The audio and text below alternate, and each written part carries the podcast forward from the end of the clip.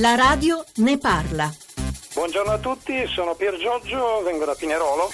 La mia auto è stata incidentata in un parcheggio con testimoni. Ho iniziato l'iter con la mia assicurazione per poter entrare in possesso del, diciamo così, dei danni. Sono finito in un limbo in cui la mia assicurazione non paga perché la dicitura corretta è perché la controparte nega l'evento. Qual è l'insegnamento che ne ricevo? Che la prossima volta, se capita a me e sono io il carnefice e non la vittima, negare l'evento e hai sempre ragione.